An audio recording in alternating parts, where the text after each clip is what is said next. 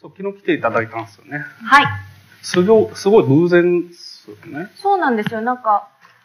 えっ、と、昨日撮影を化粧丸としてて、で、丸は多分、今日、あ、昨日解散が赤坂だと思ってたから、ちょうどあると思って。そうなんだ。それへで、あると思って登壇者見てたら、うん俺ってなってー、割と前面がいたみたいな感じだそう。で、明日出るってなって 出るってなって、じゃあ、撮影終わっ、ちょっと巻き目で終わったんで、昨日。あ昨日なんか多分撮影、まあお仕事の撮影ですよね。うんを、丸っていう、あの、共通のうん知人カメラマン、うんうん。まあ写真家の人がいてラーメン作ってる子だよね。ああそうだ。ね。そう で、一生丸うんと仲のいいメンバーが話す会が昨日あって、はい。で、で、たまたままあ来られて、うん明日話すエリです、みたいな。おいおい、みたいな。そびっくりして。う。でも昨日、来れてよかったです。面白かった。まあ雰囲気をね、なんか、うんうん。ちょっとどういう場かわかんないから謎だったかと思うのでいや、、圧倒的に怪しいと思うよ。そうだよね なんかねすごい事前に伝えるにも伝えづらいし、まあ、場の写真を送ってもいいけど、ちょっと怪しいから、なんか警戒されるかなって思ってまあ、あまり事前に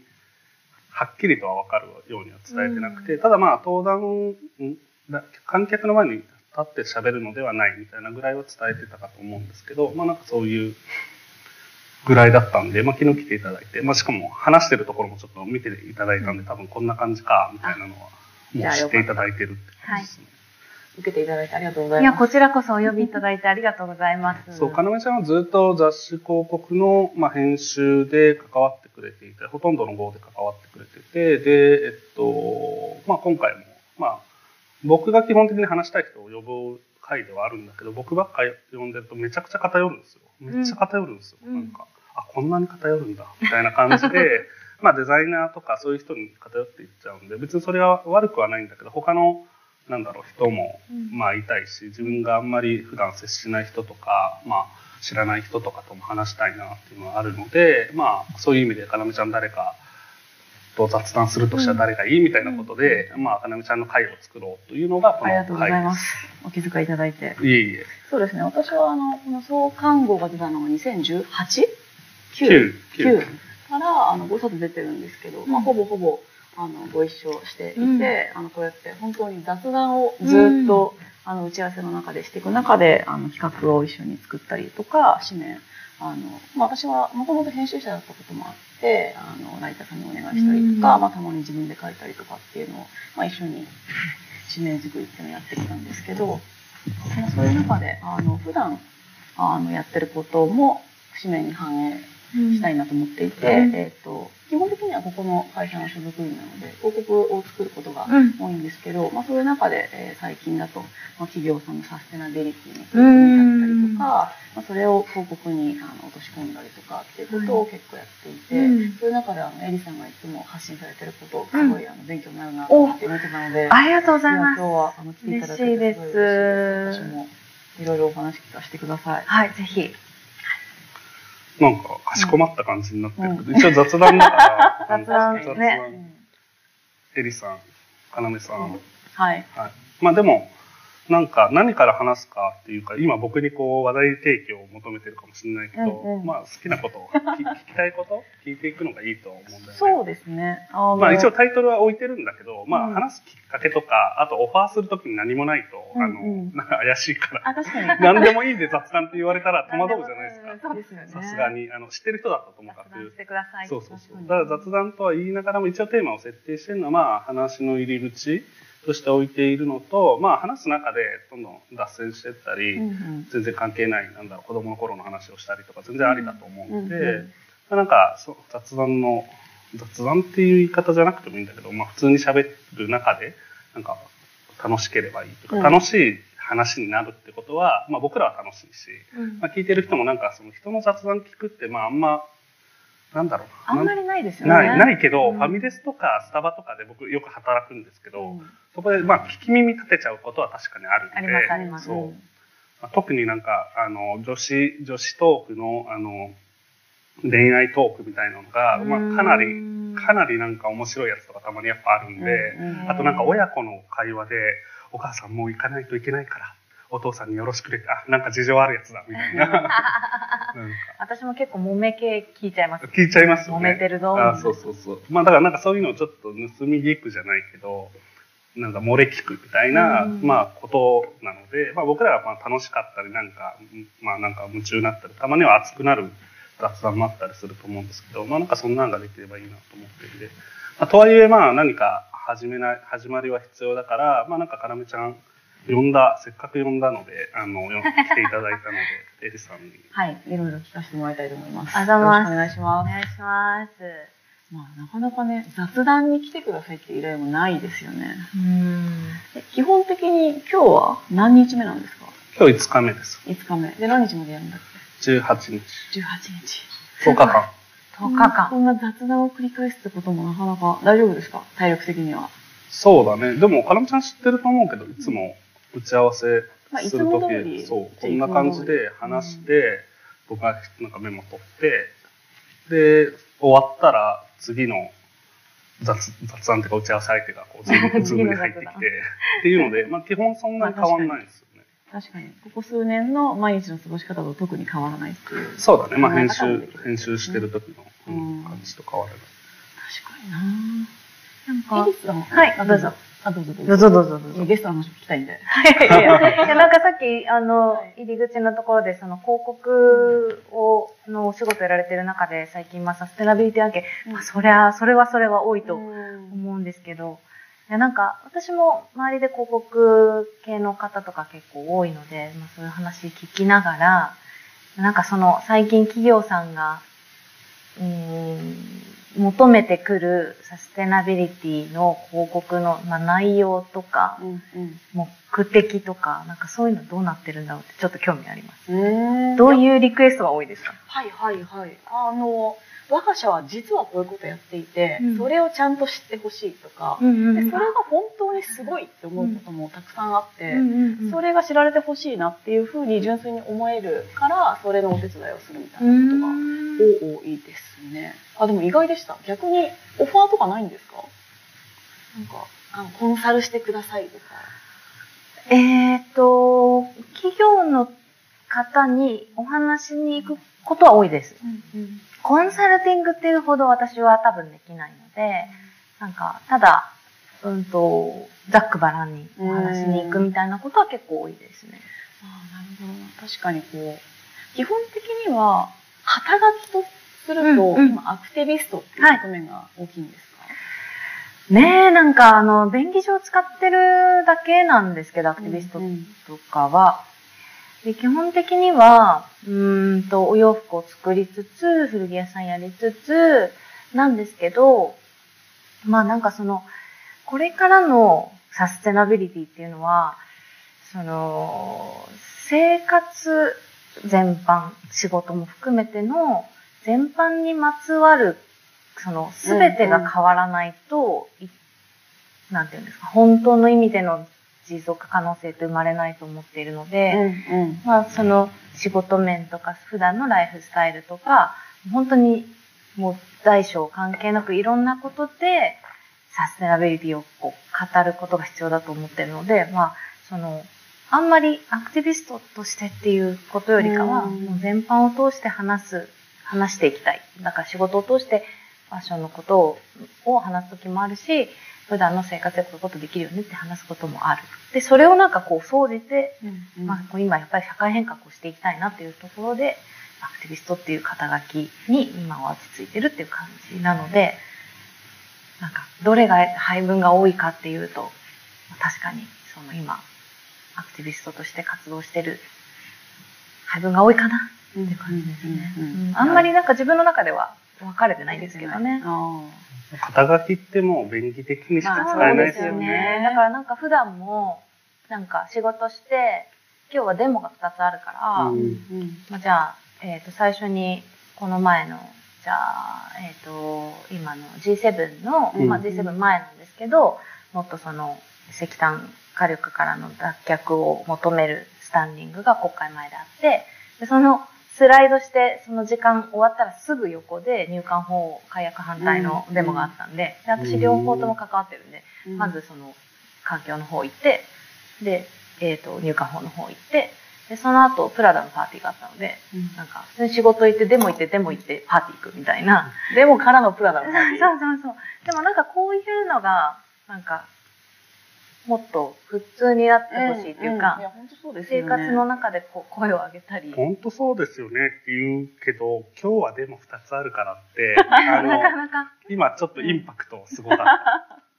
いや、あの、本当そうですよね。どこに同調したかというと、うんうんあの、デモとパーティーが、あの、生活の中にあっていいじゃないかっていう。なんか、アクティビストっていうと、本当に拳を突き上げ続けてる生活の人みたいな風になっちゃうと思うんだけれども、それってどっちもあっていい、うんうん。あって当然というか、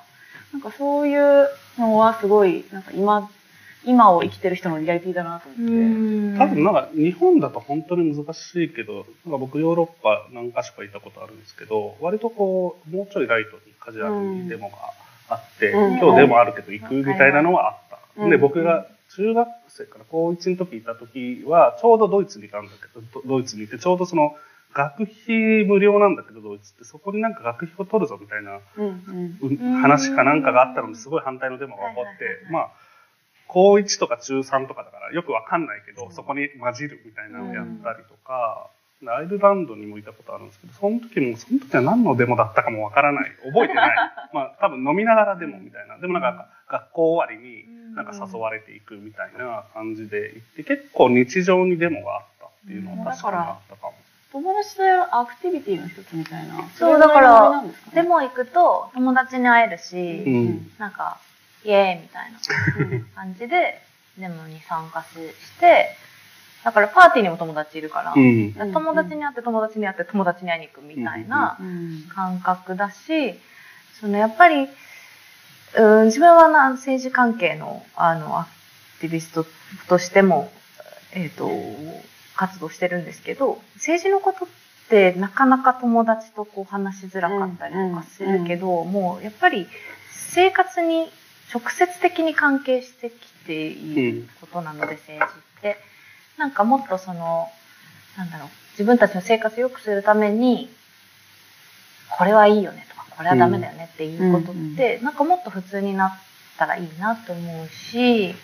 なんかその延長で、ていうか今日デモあるから、とりあえずデモ行って飲みに行こうぜみたいな、うんうん。なんか本当にそれが自分たちのこう会話の延長線上にあるとすごいいいなと思うし、自分自身がそういう生活になってめちゃくちゃ楽しいし、なんかやっぱり友人関係の、なんていうのか、深度みたいなのが深まったような気がしてて、で、それがそのクリエーションだったりとか、ものづくりだったりとか、まあ、じゃあ、えっ、と、ひいては自分の人生のビジョンみたいなものの解像度がこう上がっていく感じがすごいしてるので、なんかすごい、上げな、あれ、はい。なんか生活改革だったなと思います。うん自分にとっては。デモもね、結構。私の周りでは少しずつ普通のことになってきてる実感はあるんですけど、なんかそういう、そういうことを広めようみたいな気持ちってあるんですか？発信するの。あります。うん。あの、自分でも、あの、マーチとかでもやってるんで、うんでその時は、えっ、と、例えば今年の、あいつだっけ ?2 月かな ?3 月かな？えっ、と、戦争反対反戦のうん。マーチをやったんですけど、うん。それはもうサウンドカーにもう音響と乗せて DJ の人に、えっ、と、曲をかけてもらい、えっ、と、出発が渋谷で、そこからぐるーっと回って表参道を回ってもう一回一周してくるっていうのをやったんですけど、その時もみんなで花持って、まあデザイナーの子たちといつもプラカードとかこういうパッチとかうんうんうん作ってるんですけど、こういったものをつけて歌いながらマーチするとか、まあ、みんながその参加、いかに参加しやすい場所を作るかっていうのを心がけてやってます、いつも。デモのオーガナイズって具体的にどういう感じでやるんですか？なんか普通の人は知らないと思うんで。あ、オーガナイズもやってるんですか？そうです。なるほど。主催側に、うんうんうん主催側にいることの方が最近は多かったりまあでも一緒によりますね。うんうんうん。それをもうじゃあこれをまあ変えたいなとか訴えたいなって思った時に、なんかこの日取りはちょっと効きそうだみたいな何かが決定する、そうです、そうです。あののの手前だなとかタイミングが。タイミング見つけて、うん。じゃあその日にどこからどこまで歩こうとかそう、なんか？そう。で、私が今、まあ、この、社会、市民運動をしてる、まあ、チームみたいな、ゆ、ゆるいチームみたいなのがあって、まあ、総勢、うん、そうだな。この前、なんか、佐久間と隆一さんが亡くなった後に、外苑、神宮外苑の、うんうんあの、木の伐採の反対運動もしてるんですけど、その、デモを坂本龍一さん、あ、今日のだから、うんえっ、と、6時の会にで、永井玲ちゃんうんとも一緒なんですけど、あ、そうなんですね。そう繋がってるな。あ、そうなんですこの間のでも行きたかったですあれ。あ、ぜひ来てほしかったです。またやる時はあの時もそうなんですけど、なんかまあ、こういうのや、デモとか、またデモやるぞってなったら、50人ぐらい集まるメンバーがいて、で、コアメンバーが、まあ、一種によりますけど、10人から20人ぐらいのコアメンバーがいて、なので、そのメンバーの中で、ああの方はマジやべえ、みたいな話をしてて、で、この日になんかまあじゃあ、可決の予定があるから、その前に、シットインしようとか、マーチしようとか、デモ、スタンディングしようとかっていうのが、まあ突然、まあ大体、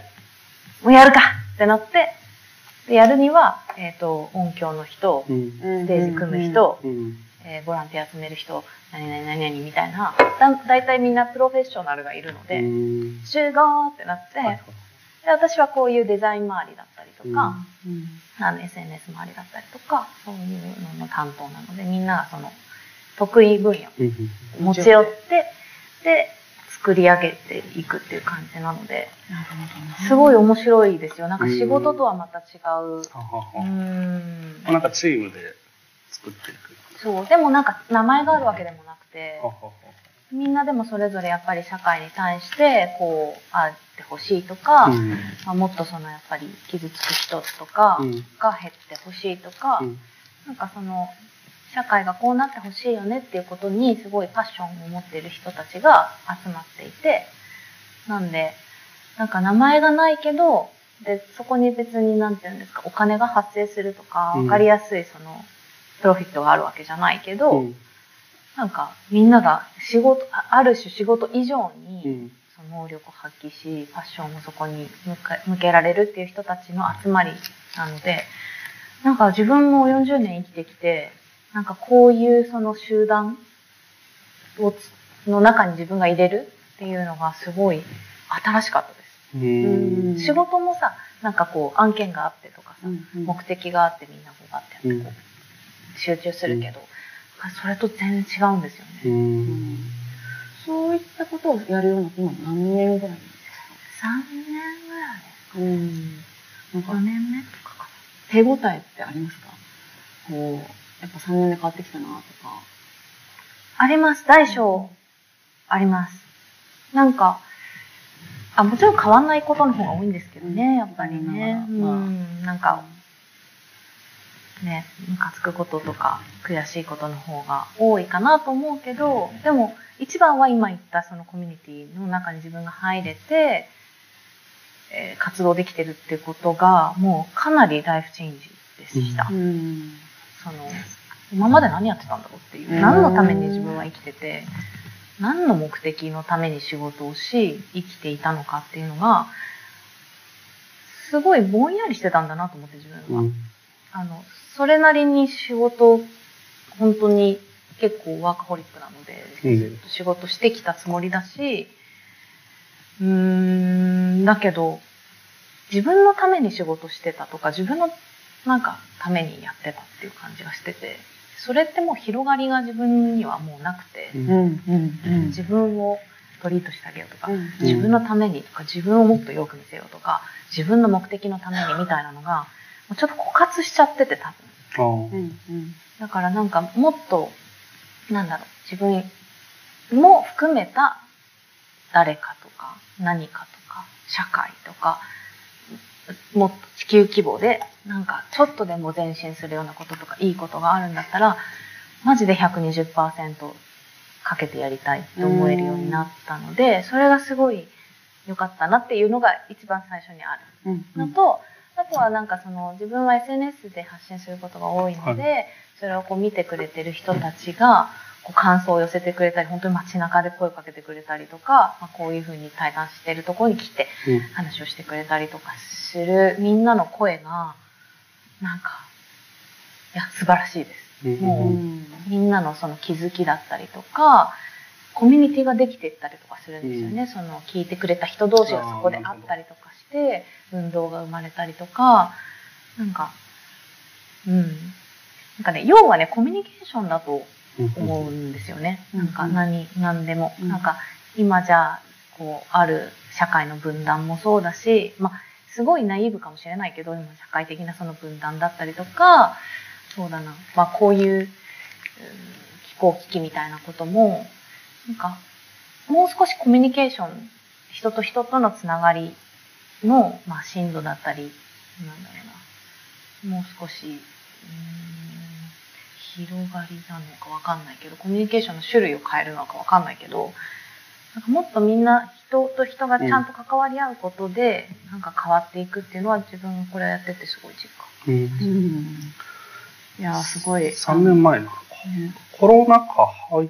入る直前とかですかね。なんかその時に IPCC っていうあの国連の機関が出してる、まあ、気候変動に関して一番権威があるはい。報告書があって、それをまあたまたま読む機会がうんあって、それ読んで、私割とこう環境問題とか、うん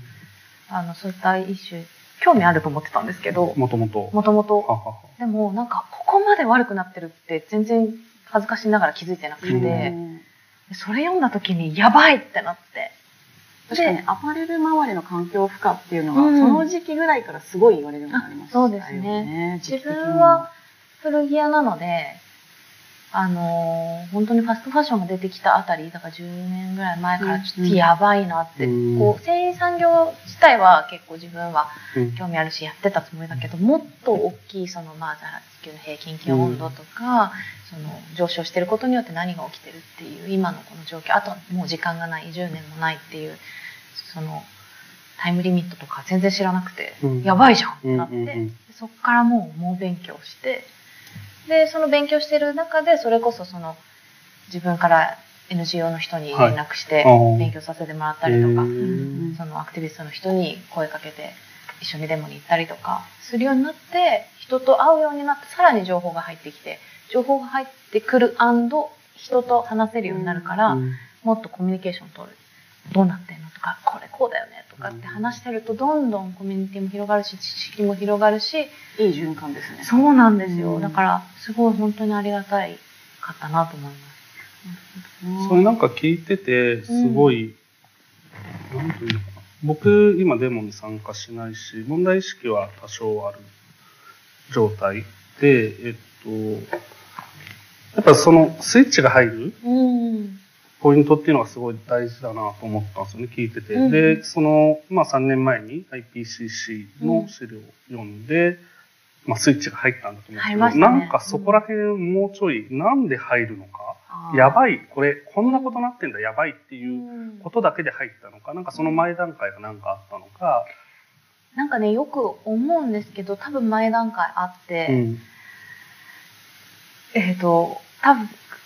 一番最初というか本当に昔は子供の頃に自分の父父親がその私が今やってるデプトという古着屋をやってたんですけど、まあ、彼はずっとアメリカにいたっていうのもあったしヒッピーだったっていうのもあるかもしれないけど、えっ、とうちのデプトのショッパーに、うん。デプトっていうロゴがあって、うん。右下だか左下だかにその地球のマークに上にピースマークがこうベンって乗っててあはでなんかそのまあ地球を大切にっていううん。ピースみたいなマークがあってなんかそういうのがやっぱり生活の至るところにあったんですよね。自分の母親もそう、なんかそのじゃあ洗剤を選ぶとかうん。何を選ぶとかっていう時にあのケミカルなものをなるべく使わないとか、うん。まあそういうなんかえっ、と、まあ、自分たちが地球の上にうん。い生きているっていう感覚を子供の時からまあもらってたっていうのはベースにまずあったっていうのはあある。で、あとは自分が2000、うんあれ何年だったっけな。自分が二十歳ぐらいだったと思うんですけど、あの、アルゴアが出した不都合な真実のがあるんですけど、あれを読んだのが結構大きなきっかけだったんです。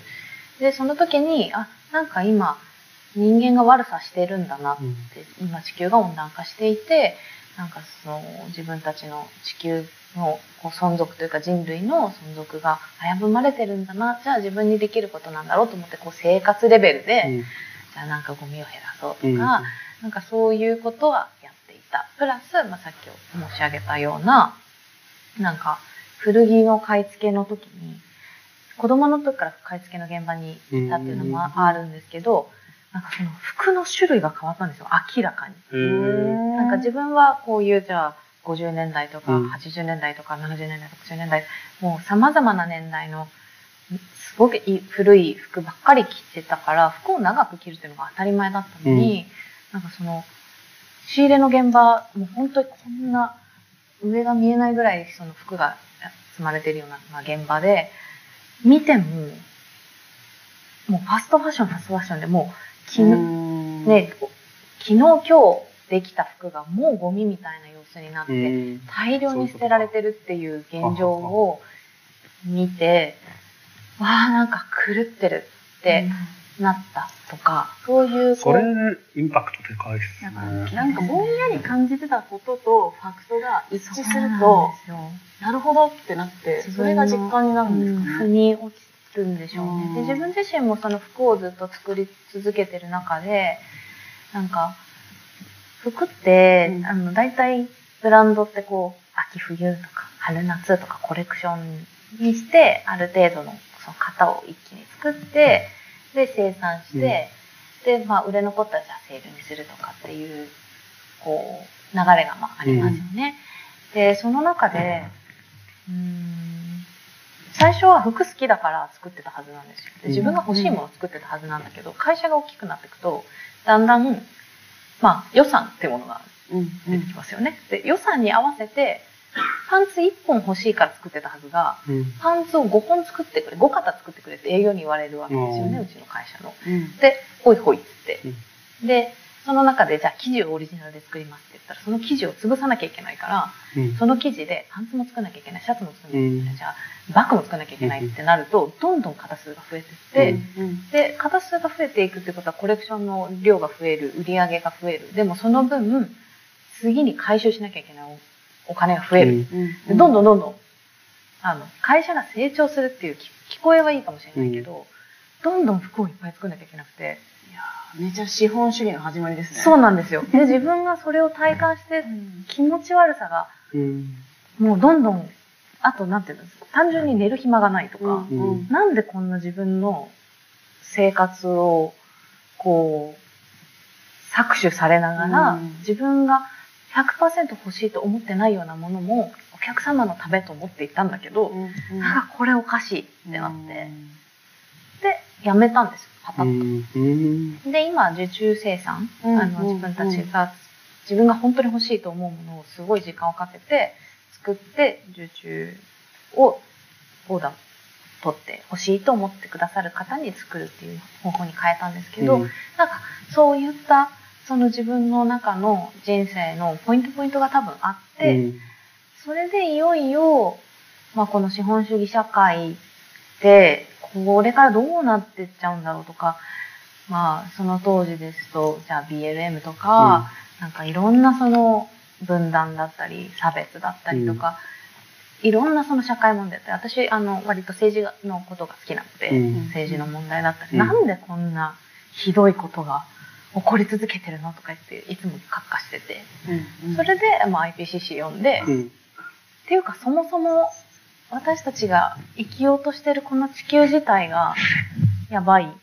から今なんかその環境のじゃあ繊維産業のことだったり政治のことだったりとかいろんなイシューのことを自分はなんかしたいとかなんか解決できることないかなって思って自分なりにやってたけどそもそものところに、うんうんその私たちがなんやかんやこう問題を抱えて生きている土台がもう危ぶまれてるんだってことに気づいて、そっち先解決しなきゃなって思ったっていうのがあったかもしれないです。なるほど。すみません、ゲストにばっかり喋らせて。ごめんなさいまなんか喋自分はマドレーヌ、マドレーヌ食べて。すいません、なんて。いや、本当に、なんか自分も、その服の話って今うん見返してたら、トゥルーコストオブファッションっていう映画があって、はい。テルコスト面白いですよ。面白いですよね。これうん2015年か。その時点で人は20年前に比べて4倍服を買うようになっているっていうデータがあって、へ結え。構それがもうイントロとかでその話がから入るんだけど、え、それマジで？調べたら本当にそうで、なんかそういうところから、で服の買い方とか、そもそもこう、古着として、あの、出せるお店がいっぱいあるじゃないですか、ブランドさんが。そこに出すことで、なんか循環させてる気になってたけれども、本当は奥でそうじゃないとか、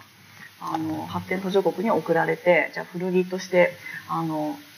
ありがたく使ってもらえてたらいいなって勝手に思ってたんですけど、全然そうじゃないと。むしろその現地で作られていた洋服の産業自体を殺してるみたいな話もあるし、なんかそこまで遠くのことまで考えながら洋服って買わないと、こんなことに加担してるんだっていうのに気づくきっかけが本当人それぞれあると思うんですよね。もう服、リサイクルされてる率、服から服へのリサイクル率って1%ですからね。ほとんど。どリサイクルされてない等しい。だからそのさっきおっしゃってたような自分がニーズがあると思ってまず自分にとってのと思って作り始めていたのに逆にニーズを煽るために作るようになっていってしまうっていうのって多分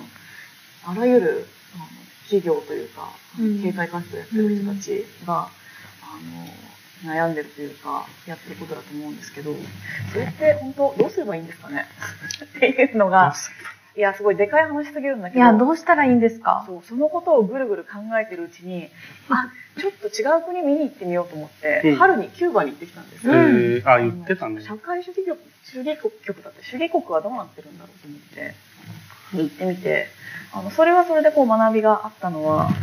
あのじゃあ古いものを大事にしているからといってあの世界にとっていいことかどうかっていうのはまた別問題だなと思ったんですよ。もちろんいい面悪い面全てあるんですけどあの向こうってやっぱりアメリカンクラシックカーがすごい可愛いって観光地として人気なわけですけど、うん。その車は可愛いし、それを大事にすることは素晴らしいんですけど、もう排気ガスがやばすぎて、ですよね。もうあれに関しては、まあ、じゃあ車、その何かを移動させなきゃいけない、移動しなきゃいけないっていうニーズがあるんであれば、それは電気自動車にした方がいいんじゃないかとか、だからその物を作るっていうことが、あの、急にざあのぶ文化号に寄せるんだけれども、あの、何でもかんでも作ればいいっていう世の中にもうじゃあななくなってるじゃないですか、うん今は。その作る時にそれを作ることが世の中にとっていいこといい何かをもたらしてるのかっていうのをなんか考えちゃうなと思っていてまず一つにはあの今まであった良くないもののリプレイスになり得るもの、うん。だったら作る価値がある。うん。まずはっていうふうに思えてそれはキューバに5日間ぐらい行ってちょっと思えたことかな。だからこの号ってその、まあ、小野くんがあの書いていたことだけれどもその文化はものを作ることを、まあ、営みをその肯定することみたいなことを書いていたじゃないですか、うん。うん。認識合ってますか？まあ、文化に向き合うことは。うん、文化に向き合うことは。でそれも私も肯定したいし、それがあの生き物としての進化とまでは言えないかもしれないですけど、いいことだと思ってるし思いたいんだけれども、なんかそのこれは作るこれは作らないっていうふうに判断するポイントってエリさんはどういうところに置いてるのかなとその受注生産とかも。うん。私は、極論を言ったら物を作らない方が環境負荷は低いと思います。うんうんけど、うーんと、私は人が生み出すこと、クリエイティブであり、何かを作っていくことって素晴らしいし、一生これって終わんない。人間が存在する限り終わんないし、うん終わる必要がないことだから、物は作り続けて別にいいと思ってます。ただそれがね、誰か動物だったりとか、この地球だったり、はたまた人間を、うーんと傷つけるようなものであってはいけないけどね。だけど、物は続く。作り続けていく。ただ今すっごい、あの、なんていうんですか、ものづくりするのってすっごい障壁がいっぱいあって、それこそうーん、一個 T シャツ作るのでも、この素材はこうだからダメだねとか、うんこれはこういうところの縫製がこうだからとかいう障壁があるんですけど、うーん、作んないと、どこに障壁があるかわかんないんですよね。おー、面で作っていくときに、これをやりたかったけど、これが無理だったとかっていうプロセスを私は全部開示して、ものを作ってるんですね。で、その中で、例えばそれを専門家の人が見たときに、あ、これこういう風にできるよとか、なんか、あ、こういう素材ありましたよとか、誰かに教えてもらうとか、なんかそういったことが起こったりとかするので、その作るプロセスにおいて、プログレスがあるかどうかっていうのうんすごい大事だったんですけど、その透明性を自分ができる限り持ち、こう、壁に当たったりとかしながら、今このじゃあ、お洋服の作る中で何が問題なのかっていうのが結構見えてくるので、問題があったところに見に行くとか、あの、それの専門家の人に聞いてみるとか。なんか結構それができるので、なんかその、ものを作ること、まずそこで一回肯定してます。あとは、これって本当にクリエーションとかデザインとかの力だと思うんですけど、なんかこの環境問題とか、まあ、政治とかでもいいんですけど、なかなか身近に感じることができなかったり、遠い存在に思われたりするのをぐっと近づけられるのってデザインの力だったりとか、うん。あのアートとかね、フうん。ァッションとかね、カルチャーだったりとかっていうものだと思うので、まあ、自分ができることの一つとして、なんかそうやって自分がマジで本気で作った今、私ができる限り環境負荷を減らした、私が欲しいと思う服っていうのを手に取って着てもらって、なんかそこで感じたもので、うん、それはなんかすごい次につつなげられるような気がしていて、で、そこでコミュニティが自分は作れてると思ってるので、うん。なんかまあ服を通して、そういったコミュニティ形成ができてるっていうふうに思えてるので、なんかそういったその取り巻く全体のことを、まあ、自分の成功体験として持ってるので、あの、まあ、物を作るってこと自体はそこで肯定できていて、で、物を、例えばこれ作りたいってなった時にめちゃくちゃ考えます。うんあの、パッて思って作りたいなと思っていろいろ考えて、やっぱ私が作るものじゃないなとか、うんこれはまだうんここに大きな問題があるから、これのオルタナティブないなって思ったら作らないっていう決定をするっていうのはすごい自分の中で大事。なんか作るって決定することも作らないって決定することも結構自分にとっては面白いこと？うんうんですうんうん。いや、面白い。その話が面白い。あの、その作っていく中で、えーまず発見とかプログレスがあるし、かつ仲間が増えてコミュニティになるっていうのは、まあ、2種類のメリットというか、リーさんがやり続けてることなんですね。うん。面白いななんかね、あの、パタゴニアはいあるじゃないですか。パタゴニアが今年で50周年なんですって。えで、あの、マーク・リトルさんっていう、その本国のサステナブル、えっ、と、メンズデザイン、ウェアデザインの、えっ、と、責任者かな、うんマークさんは。が来日してて、あの、インタビューしたりお話しする機会が何度かあったんですけど、なんか、その中で、えっ、と、その、作る時に、本当に自分たちはこれを作るべきなのか、必要かどうかっていうのをめちゃくちゃ考えるって言ってて企業として。いやその同じようにその作らないっていう判断もするし作るって決めたらマジで本気でやるって言ってて、うんわかるってなってたしやっぱりその大きな企業がそれで、うん、なんか判断してるっていうのいいなと思ったしなんかパタゴニアさんの取り組み聞いててめちゃくちゃ面白かったんで今あの50周年でいろいろうんあの発信されてるのでぜひファッション関係の人は見てみてください。ささやき物に。うんいや、あの、パタゴニアさんは本当、あの、私雑誌、あの、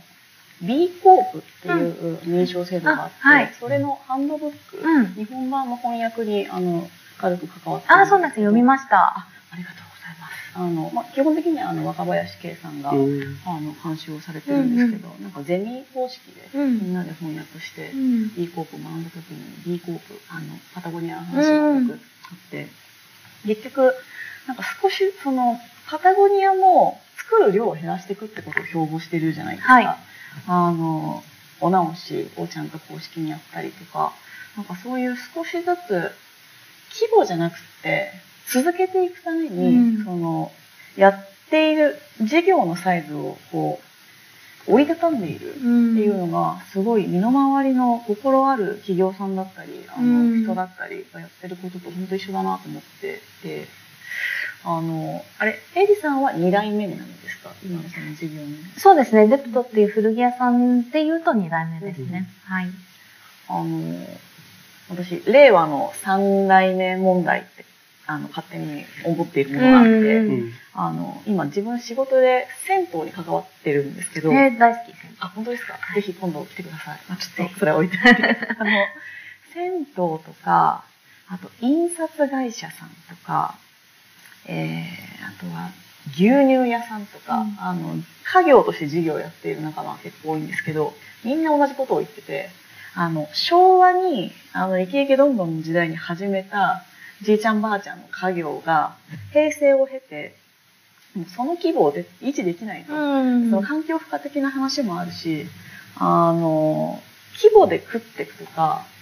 っていう話じゃなくなっているし、それを自分がいいと思えない。うん。で、じゃあどういうことを目的にしてこの仕事をやっていくかっていう時に、広さじゃなくて続けていくことを目的に、じゃあどのサイズが適正なのかっていうのを、みんなすごい同じ話をして、なるほど。でなんか昭和のね、もうジャブジャブ石油を垂れ流して、うん。あの、とりあえず、ニーズだ、ニーズを掘り起こしまくって、金を使わせまくってた時代から、じゃあ今の時代になんか事業を、その、ものを作って、うん。あの、営んでいくっていうのが、どういうことなのかっていう話を、最近会う人みんな同じ話をしてるな。みんな3代目なんですか？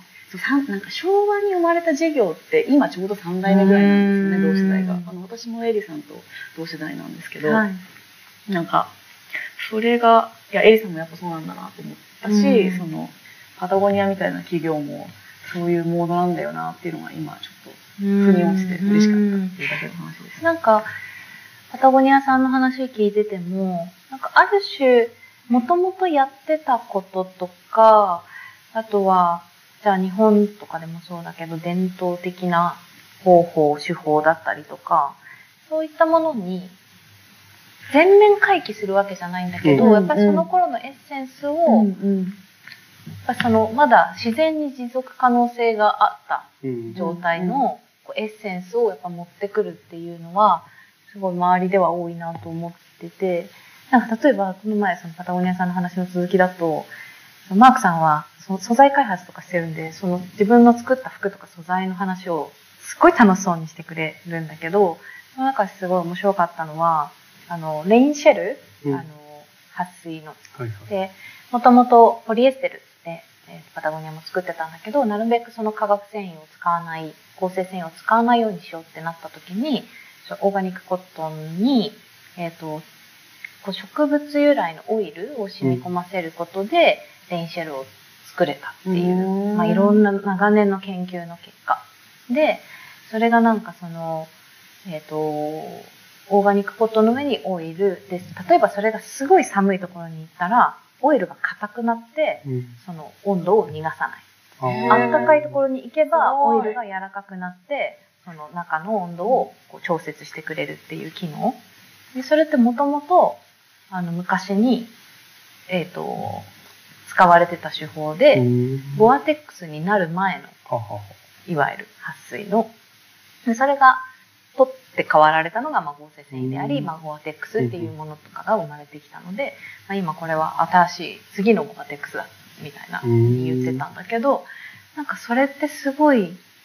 面白いなと思って、一回ね、そういうこう科学的なものに移行しながら、またそのオルタナティブうんな、その、持続可能な、えっ、と、生産背景でありながら、昔のエッセンスを持ってくるみたいな、うんさらにブラッシュアップしてるみたいなのが、また戻ってきてるんだって思うと、すごい面白いなと思いました、最近。昔ながらの知識に、うん。そういう現代のエッセンスを加えて、うん。プログレスがあるんですうね。ん。あとあの、エリさんも発信されたあの、ホタテ？ホタテパウダホタテで洗うっていうの知ってる？洗剤の代わりに。あ、ホタテの殻？ー。殻を、調整して、うん本当にあの片栗粉みたいな細かいパウダーになるんですけど、もうすごくて、あのーホタテパウダーってもともと、ホタテってあの食用じゃないですか。で、殻必要なくなっちゃうんですよね。で、その殻が、もうその廃棄、産廃で廃棄されるけど、うん結構不法投棄とかも多くて、なんか地域の環境問題とかになってたらしいんですけど、まあ、それもあってか、そのホタテを調整してパウダーにするっていう製品が生まれてきて、私はあのその618ホタテパウダーっていう種類のものを使ってるんですけど、あのー洗剤の代わりに全部なるんですよ。なので私、その粉を、えっ、と、こうスプレーボトルに入れて、自分の好きなエッセンシャルオイルちょんちょんと入れて、お水とこうシェイクするボトルを作ると、えーキッチン、水回り、お風呂、トイレ、床、もう全部それで綺麗になるんですよ。なんで、いわゆるこういうハードプラスチックうんの洗剤、トイレ用の洗剤とかうんお風呂用の洗剤とか一切買わなくてよくなるんですよ。で、本当に綺麗になるし、それを流した配管すら綺麗にしてくれるんですよ。へなんで、で、一袋買うと300本ぐらい作れるんで、うん本当に私、あの、ドラッグストア行かなくなりました。へやばい。ーまだちょっと試せないんで。いや、もうぜひ、速やかに購入します。あの、お風呂用の洗剤とか、なんとなくミンティーな、なんとなくミンティーはいなんとなくミンティーな、不快ではないが好きではないみたいな香りついてますよね。うんうん妥協する匂いみたいな。うんうんあれに付き合わなくていいし、なんか、あの、可愛くないパッケージに付き合わなくていい。うんはいはいはいはい。やばい、なんとなくミンティーは、今日でも2つあるかと同じぐらい今日一。のパワーワードですね。なんとなくミンティーにマスクされてる、よくわからない香りみたいな。そうなんか今の話結構今日聞きたかった、僕の立場から聞きたかったことで、生活における、まあ、物の消費の選択肢っていうものが、割とまだ限られてる情報においてうんも、あの中で、なんかどういうふうにしていくのがいいのかなと思ってて、今日もまあ、リさん来るからこのプラスチックボトルうん。微妙だなと思ったんだけど、うんうん。なんかこの場だけ出さないのはもっと微妙だなと思って、うんあえて出したんですよ。あのだからこれが僕の今の問題意識のレベルですっていう意味でも、うんあのまあもちろんペットボトルのペットボトルというペットボトル的なあのリサイクルのあり方みたいなの今回取り上げてて雑誌でもなんでそれもあるのでペットボトルを一概に否定しないっていうスタンスは多少持っているっていうのはあって、ペットボトルとかプラスチックか。プラスチックを一概に否定しないっていうのはありつつもまあでもなんか例えばその消費の中でいろんな選択が常にあるわけじゃないですか。で、まあ、人類学者の,、まあ、あのデビッド・グレーバーって人が、まあ、自分の行為一つ一つが世の中に対する価値価値の、まあ、価値をこうこれが価値があるのであるっていうことの、まあ、闘争である戦いであるそれを示す戦いである。それはまあだから何もしなんか何かこのペンを買ったこのペンがある世の中にあることを肯定しているってことを伝えることだし、うん。だからなんか自分の消費行動自体は、まあ、消費は投票っていうのがよくあるとは思うんですけど、うんまあ、そういうことがある中で結構とはいえ消費ってもうなんか1個2個の消費じゃないじゃないですか生きていく中で。なんかそういう時にそのなんと一貫しようと思うと結構苦しい。うん。まあ、そんどういうふうになんだろうなや判断をしていったりなんだろうどこから選んでいくみたいなこととかってあるのかなみたいなのを聞いてみたかったんですよね。なんか、本当に苦しくなるのは本当にそうで、まずひ一つは、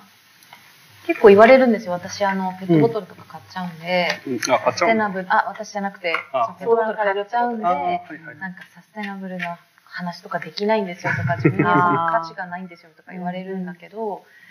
マジでそんなことなくて、え、ペットボトル今買ってギルティ持ったんだよね。すごいことじゃない？みたいな風に自分は思います。で、やっぱり、まず知ることですよね。そのうん。ペットボトル買って何が悪いっていう人はいっぱいいるけど、うん。ペットボトルがなんとなくなんか社会にあんまりいい影響を与えてないんじゃないか今っうん。て分かってて、あー買ってしまったっていうふうに思ううん。その気持ちめちゃくちゃ自分は大事だと思うし、それを思った自分をめちゃくちゃプラウドしてほしいって思ってて、だからなんかその知らずにやっぱりやってることっていうのが多すぎるから、うん。なんかまず知る。いやそれをやってもいいけどあやべやっちったとか、うん。これはいけないんだよな確かなんでいけないんだっけ、うん。じゃあちょっと知ってみようとかっていう、その、えーやる、ちょっとあれやばいかも、知る、知ってやってみてやばい、うん。みたいなのを繰り返すと、あ、じゃあこれはもうやらない。うん。自分はやらないとかっていう判断基準が出てくるから、なんかまずその、自分で知ってみるみたいなところはまずやってほしいなっていうのはうん。ああります。あとは、楽しんでほしいですね。うん。そういうことを。なんかその、何かを。結構このライフスタイルにおけるサステナビリティ、ライフチェンジとか話してると結構我慢したりとか、うん。うんあの、何かを、うーん、そうだな、できなくなるとか、うん。そういうネガティブなことを思われがちなんですけど、自分は結構実際やってみるとお金かかんないし、うん。えー楽しいし、うんその工夫なんですよね、要は。うん自分の人生を工夫していくことが結構つながったりするので、だから、その例えばホタテパウダーも、うんうん。その、たったそれを買うだけで、ペットボトル、ハードプラスチック使わなくなる、うん。えーミンティー買わなくていい、うん。えー変なパッケージのものを家に置かなくていい、うん。その分棚は開く、うん。えーより綺麗になる、うん。えーお金も使わない、買わないから、もういいことしかない、うんうん。みたいな。だから、なんか意外とやってみると、自分のその、クオリティオブライフがうん。上がってくっていうのを実感できる場所があるはず。あと、あんまこれ、みんなにとって、あの、こう、実用性があるかわかんないんですけど、あと、この質問に答えられてるかわかんないんですけど、普段自分が、えっ、と、気をつけてやってるのは、家の中とかにいるときに、自分は今無人島で暮らしているっていうマインドにスイッチしてみるんですよ。そうすると、じゃあ例えば、スーパーでその日買い物しますよね。で、野菜とか買うとなんか袋とかいっぱいついてきたりとかするでしょ、でまあそれ普通にあの、料理するときに袋開けて捨てるでしょ、でも自分がもし今無人島にいたら、そんな真新しい穴も開いてないビニール袋ってめっちゃ貴重うんうんとか思うと、捨てないでちょっと取っといてみようかなとか、なんか輪ゴム、お花を買った時にくくってある輪ゴムとかも、今私無人島住んでたら、そのこの輪ゴムめっちゃ貴重とか思って、で、なんかそ、もともとはもう何でもない捨ててたようなものを、これはでも、今サステイナブルに生きるから、うん。これをなんかゴミとして、あれしてとかじゃなくて、なんかちょっとこうマインドを変えて、うん。めちゃくちゃ便利かもしれないみたいな、自分を変えてみると、本当に便利だったりするんですよ。うんなので、なんかその、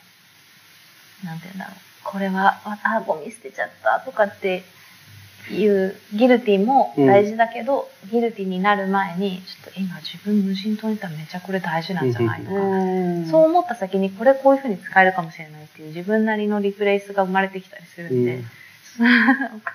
ンドシフトはちょっとおすすめです。あの、楽しいんで、ちょっとやっておみてほしいアイディア体質になりそうですね。うん、そうなの。これがこれに来たらよっしそゃみたいな。うなんですよ。面白い。ななんか今話した中でその無人島のやつっていうのはすごいなんていうのかな。そういうふうに考える体質を作ることでま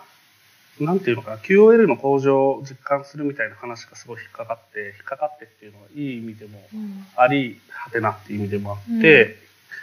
ワーカホリックだったじゃないですか、うん、ワーカホリックの時って QOL めっちゃ後回しにするじゃないですか。しますね。で。そういう状態の人、まあ、僕はそれに対しての問題意識を持ち始めたから、これをやってる時に多少マシにマシ多少マシにはなったんですけど、まあうんコロナ禍でちょっと変わったって人もいると思うんですけど、なんかやっぱワーカホリック、もしくは何か他に楽しいことがあるみたいなことの時に、まあ生活の QOL を上げていくっていうこと自体に意識が向いてない人も結構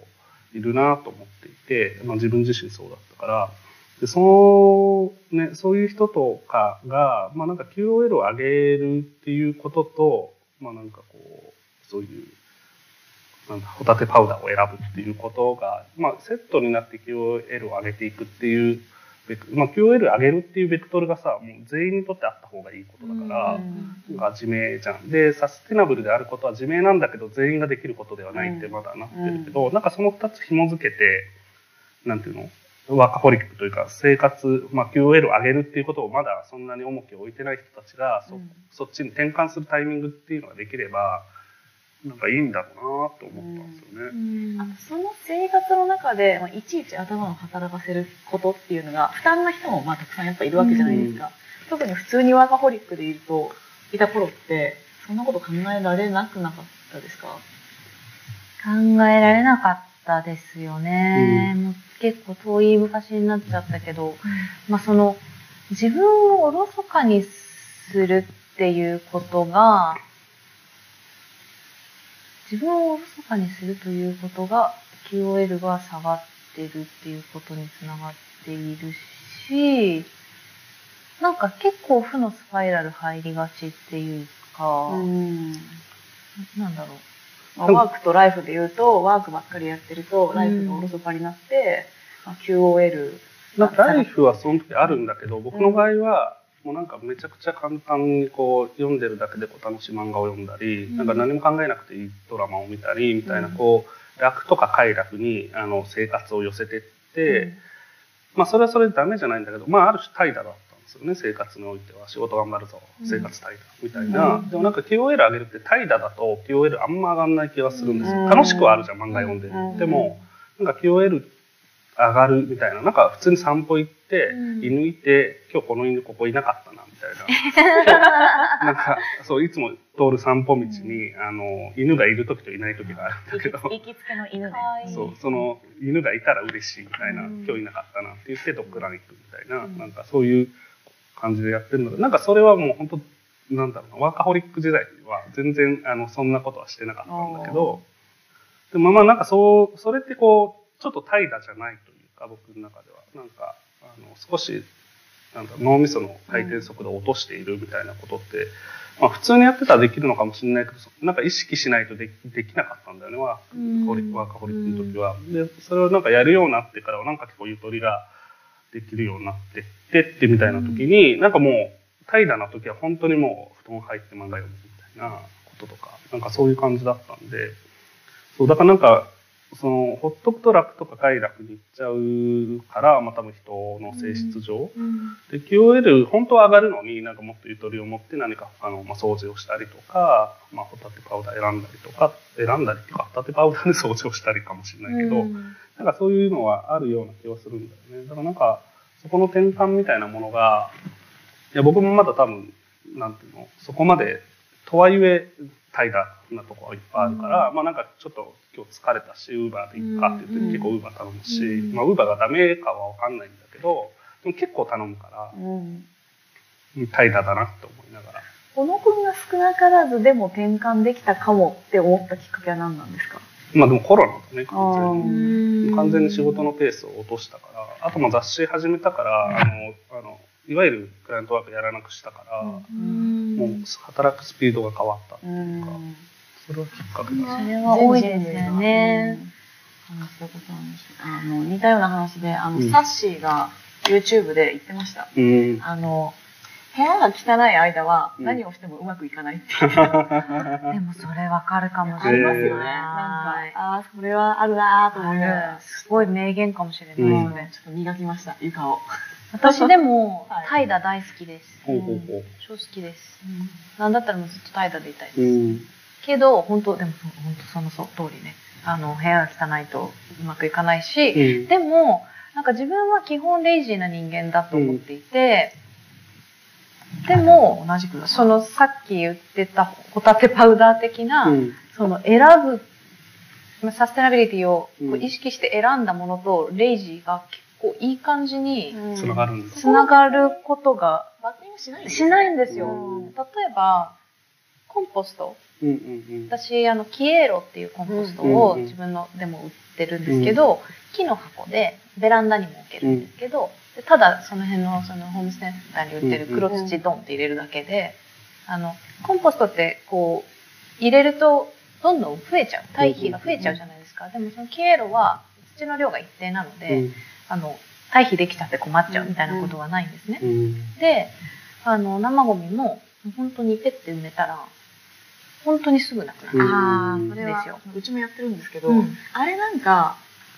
こう、怠惰的な楽しさもありますよね。あります。だって捨てなくて良くなって、あの、うん生ゴミ寝ないと、ゴミ捨ての回数極端に減りませへん。あの、ゴミを箱を開けた時の匂いに悩まされることが減るし、あの、私は謎水って呼んでるんですけど、謎水。捨てる時にあの、袋の下になんか、はいはいはいはい水溜まりません？謎水ね謎水。あれもなくなるんですよ。ああ、そうかも。だからもう乾いたゴミばっかりだから軽いし、うん。ゴミ捨ての回数減るはうん。ゴミ捨てるの軽くて楽だし、なんかいろんなその、それがもうあって当たり前だと思っていた煩わしさが、うん。このコンポストすることでなくなったんですよ。うん。だからゴミ捨てる回数減るから、その分レイジーでいていいうん。し、ただその生ゴミをちょっと横に小分けにしというん。て、本当にゴミ、あ土の中に埋めるだけ？うん。で、例えばラーメンのスープとか、なんかそういう汁物とか油、うん。揚げたあ揚げ油とかも捨てられるから、揚げ油をあの固めるテンプル的なものでやってなんかどうのこうのみたいな超めんどくさいけど、ただ流すだけでいいみたいな。うん。なんかその合致するんですよ、自分の面白いレイジネスと。でもなんかレイジからレイジ A なんだよな、それ。うん。すごい面白いな。だからレイジ A からレイジ B にって言ってるってことですよね。進化系レイジーになるそうそうそう。そまあ、進化系って言わなくても、うん。だから自分のレイジネスをキープしたもので。そう。うん。なんか、まあ、リプレイスってすごいよく使われてますけど、うん。何かをリプレイスしたら、その怠惰さはそのままで、あなたの怠惰さはそのままで、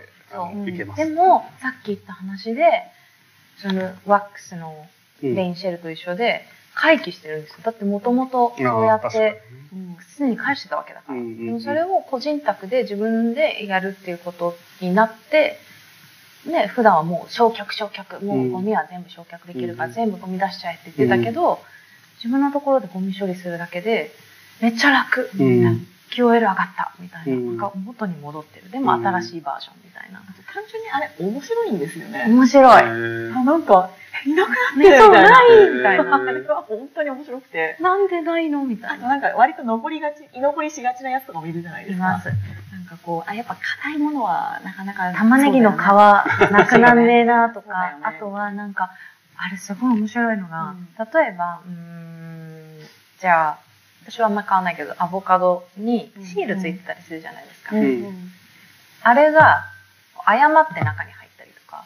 輪ゴムとかが誤って中に入ったりとか、人工物がたまにその入っちゃうんですよ。うんうん一生なくならないんですよ。うんああ、まあそうだ、ね。あの、その自然物は、はい、なんかすぐなくなるのうんに、人工のものはなくならない。で、うんそれって普段まあこういう活動してるんで当たり前に言ってることじゃないですか。うんうんもう、こういう人工物は海に流れたら、なんかマイクロファイバーになって大変なんだよとか、人工物はこうなくならないからどうのこうのってとか言ってるけど、もう目の前で、マジ一生このシールいるなみたいな。うんうんでもあのめんどくさがりだからそれをこうやってピッて捨てることしないんですけど、うん一生いるなみたいな。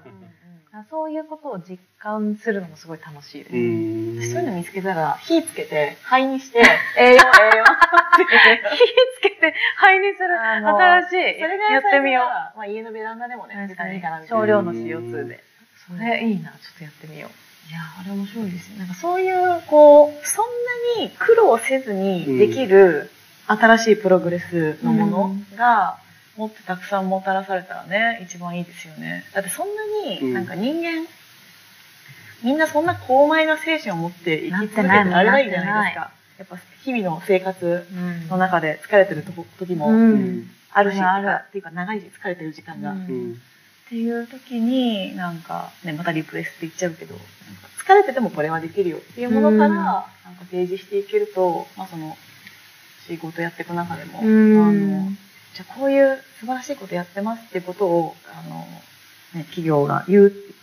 ことのサポートもするんですけど、なんかもうちょっとあの気楽にできることをたくさん見つけうん。てそれを提示するみたいなことは、あのもっといろんな人たちがやれるといいのかななんてね。日々思ってます。なんか、サステナブルとかね、なんかこういうことって、ほん。とさっき言ってたみたいに、なんか、めちゃくちゃ日々もう目を光らせて 完璧に生きてますみたいな、スローライフみたいな、全然もう、そういう人じゃないんで、本当に、やもうマジめんどくさい、だる、みたいなうん。気持ちでもできることいっぱいあるし、その、すごい親和性ある。うん。だらしないこととか、うんレイジーなことの自分と、うん。その楽できて、おまけに環境負荷も、うん。デザイン性も、なんか気持ちよさも兼ね備えた、その、なんていうの、方法とか、うん。そのオルタナティブなものがあると自分はこの3年間ですごい実感してるし、本当いいことしかないんだよなだそのなんかこのいいことしかないんだよなみたいなのをうん。もっとシェアできるといいなと思ってます。うんそう、だらしなくて OK じゃないと続かないんですよね。続かない。なんか、とりりあえず頑張ってる間だけそれやりますだと、あのダイエットと一緒で、多分、うんあの生活スタイル自体を変えないと、あの痩せてる状態を維持できない。うん、わかります。地球環境的にもね、そうなんだろうなと思って。あの、去年の11月に気候辞書、えっ、と、クライメット、クライメットディクショナリーっていううん SNS、あ、インスタグラムのアカウントを作ったんですけど、なんかその中で、まあ、気候変動のニュースって、めっちゃ日本語で読むのむずいんですよ。毎日いろんなニュース英語では読めるのに、日本語に全然なって。なくて、で、なんか、こんな面白いニュース、いいニュースもいっぱいあるし、うん。まあもちろん悪いニュースもあるけど、なんか、日本語で読めないんで、翻訳したものをまあ載せるとか、えっ、と、新しい、それこそオルタナティブな素材とか、うん。法案とか、なんか取り組みだったりとか、運動とか、そういう次のステップを What's New っていうのに落とし込んだりとか、その中で、なんかアクションっていうのがあって、うん。自分たちの生活レベルで何ができるかっていうのを、あの、お伝えしてる、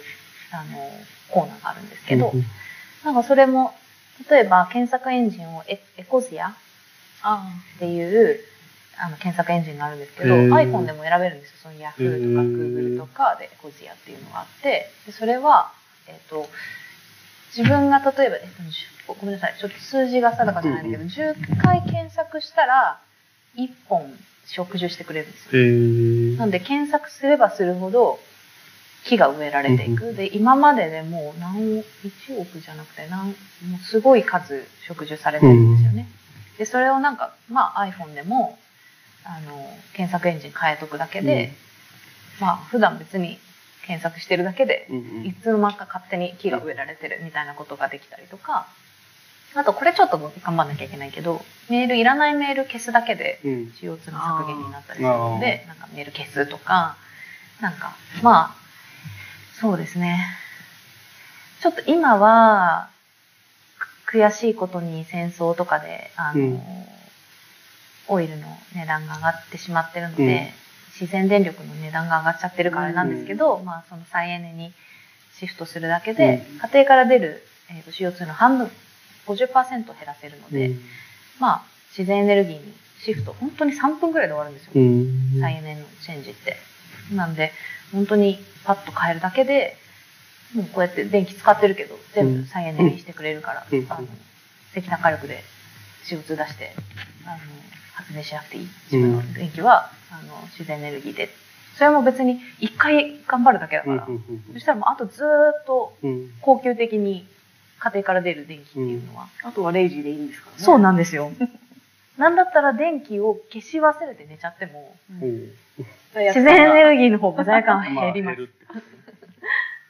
一個でも今聞いてて、そのレイジ A からレイジ B っていうのは一つハードル下がったなと思ったんですよね。でも、まあ、広告の仕事をしてると、まあ僕ほぼしてないから僕が言うのもあれだけど、でもこのお茶からこのお茶に切り替える、あの、あの、プロモーションを打って切り替えるコストめっちゃかかるんですよ。要するに、ほぼ変わんないじゃん。まあ、これはちょっと違うかもだけど、まあお茶からお茶に変えても、まあ、ほぼ変わんない。メーカー A のお茶とメーカー B のお茶とほぼ変わんないけど、めちゃくちゃコストかかるんですよ。うん要するに、それだけ人の何かを変える、うん行動を変えるってことは、ほぼ同じことをさせるにしてもうん大う変んなんですよね。だから、なんか結構そこに課題があるんだろうなっていうのを聞いてて思っていて、一個でも lazy to lazy ができるっていうのは、すごい発見だし、僕が知らなかったポイントで、すごい、あの、可能性を感じるなと思った。一方で、その lazy to lazy の to の部分っていうのを実際にこう動かそうと思うと、そこがまあ、なんかこっちの方がいいのにって言っても動かない人多いというか、またその規模が大きいところのレイジー A から B はまたまた難しい。いろんなハードルが、うん障壁がありますからねい。つもなんか思うのは、あんまりいい例なのかちょっと私もわかんないんですけど、まあ、タバコの例うんうん。が、昔はだってさ、ちっちゃい頃とか飛行機でタバコ吸えた時代だったじゃないですか。ねここに灰皿あったじゃないですか。90年代のこの間映像見たら、あの、あの改札改札でタバコ吸いながらやってるやつがいて、今だったらもう、そう。頭おかしいなみたいな。でしょでもいつの間にか、今ここで私が急にタバコ吸い始めたらやばい人だってなるけど、それってみんなが社会運動して、うん。やめろって言ったわけじゃないのに、いつの間にか、まあいろんな要素によって、うん社会がスライドしてったわけですよね、うん。今のうん価値観に。うんなんかこういうことがいっぱい起こってほしいなって思ったりするし、そのみんなが知らないうちに、だからペットボトルなんてみんなずっと使ってて別にいい。ただそれが絶対に海に流れ着かないし、うんうんあの廃棄もされないし、うん。ペットボトルが一生ペットボトルにバージンの素材を使わずに、もう一生ペットボトルがペットボトルになり続けてくれたら、そう、そのルートあるもんね。そう、あればいいし、もう本当にあの、ウーバー頼みたかったらうん別にウーバーが電気で動いてて排気を出さず、えっ、と、こう、リユーザブルなうん。うん容器に入ってって、それがなんかまあずっとリターナブルうんでうん持続可能になってれば、別にウーバーなんてずっとあり続けていいし、うんうんなんかそういうふうにみんながし知らないところでもう社会がスライドしてったらいいのになってよく思うんだけど、でもそのためにはニーズを生まなきゃいけないからね。まあ。まあでも、タバコの例はなんか見てみてもいいかもね。結構法的な規制とか業界規制とかってすごいうん激しくなっていく過程があって、で複合多分。その過程に、まあ民意みたいなものがどういうふうに入っていってそういう動きになったのかとかか、副流炎のこととかありましたもんね。あそうですねうんなんかそういうのの関連で、まあ結局、まあ、あの、民意、民意とか市民の動きだけではなくて、そういう業界団体とか、国とかの動きみたいなものがセットでなっていかないといけないけれども、まあ、例えば、あの、今回文化特集だったんで、その文化とか価値観みたいなものがどうやって変わるのかみたいな話をしてたときに、まあ結局外圧じゃないと変わんないんだよね、みたいな話があって、まあ、ジャニーズの BBC 問題みたいなこととか、うん。まあなんかそういう外圧みたいなものをどう作るかって時に、ペットボトルの外圧作るの難しいなっていうのもちょっと思うんだけど、その要するにみんな使うから、その他の国も。だからなんかどこが外外外になるのかっていうのが難しいんだけど、でもまあなんかそういうなんか変わ変わっていくこう、まあ圧力っていうか、なんていうかな、声みたいなものが、まあ増えてって、それがどんどん規制みたいなものがあって、うんでもその代わりこういうオルタナティブみたいなものも提示されてっていうのが徐々に広がってて、じゃあタバコ吸う人のオルタナティブっていうのは、まあまあ当然分煙室とか、なんだっけ、あの、電子タバコとかっていうのは、まあ徐々にでき始めて、まあ変化していくみたいな、なんかそういう動きが個々の、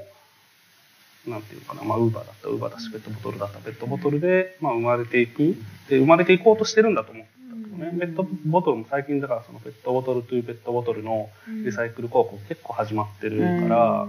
あれがどのぐらいいいのかっていうのは僕まあそこまでちゃんと分かってないけど、ただまあ普通に、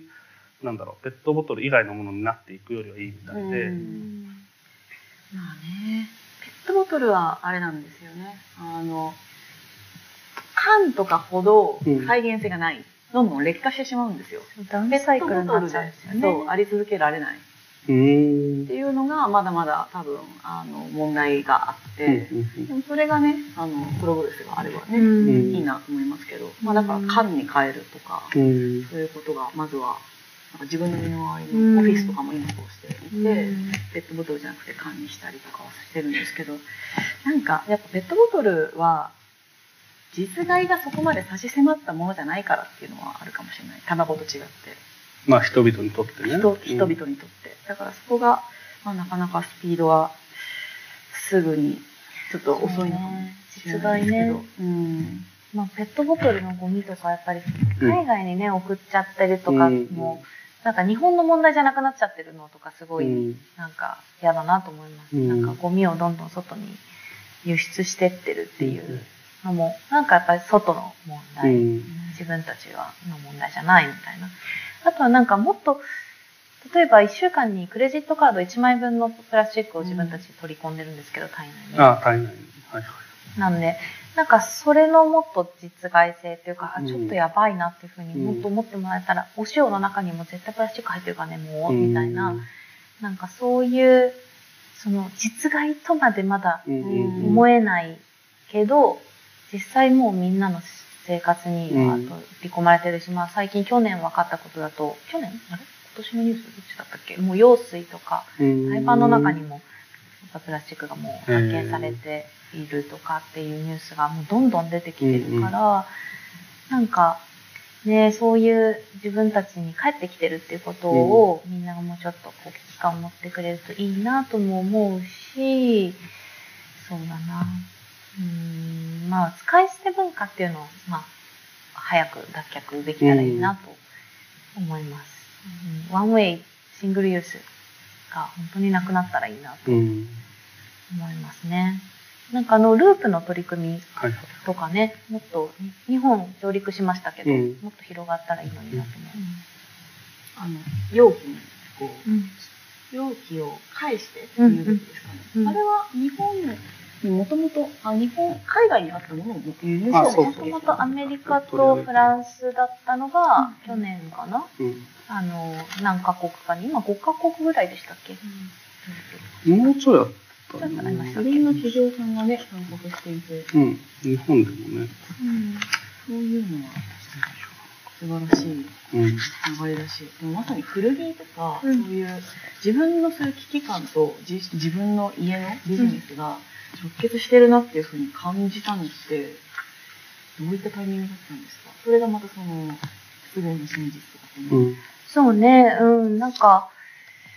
自分が作ってる時にも、その、なんでこんないっぱい作んないといけないんだろうとか、そのロットに対して、その自分たちが作る量が決まってくるとか、なんか、なんでこれだけ労力をかけたって作ったものを、こんなすぐのタイミングでセールにかけなきゃいけないんだろうとか、なんか変だな変だなって思ってた中で、えっ、と、まあ、その古着の買い付けの現場で、ファストファッションがブワーってなってって、うんみたいな、まあ、すごいありましたね。あループ、ループ。うん。これ何年だ ?2021 年で、ちょっと海外でどんぐらいかって書いてないんですけど、2020年に先行販売と容器回収を東京都を中心に始めて、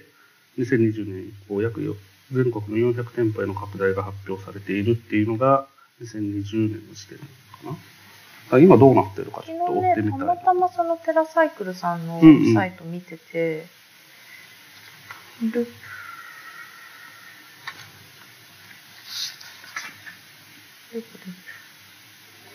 意外に少ないってうんなったんだよね。うん、うーんあ、でも結構いろんな会社さんが参加してるんですね。今5カ国で展開中5。カ国か。ん米国、フランスで運営スタートで、今は日本、イギリス、カナダ。に広がったって。あの、ここにグローバル企業が入ってるっていうのが、うんねうん、花王さんとかネスレ、うんペプシコ、ユニリーバハーゲンダッツとかもやってるうん。だね。からそういう大企業が取り組める、まあ、プラットフォームを作るっていうのはすごい、なんていうか、聞くというか、うん。そういうとこから、そういうとこってか、すごい、なんか小さいとこから始めるやり方もあるけど、うんなんか仕掛けれる、そういう大きいとこから仕掛ける仕組みを、まあ、テラサイクル。テラサイクル自体がちょっとどういう出自だったか覚えてないけど、うんでもまあそういう一スタートアップというか企業がやり始めれるっていうのは可能性あるなってすごい思った。いや、こういうのこそ、広告会社だったり、うんまあ、大きな会社の仕事になってくるんだろうなと、うん日々思いますね。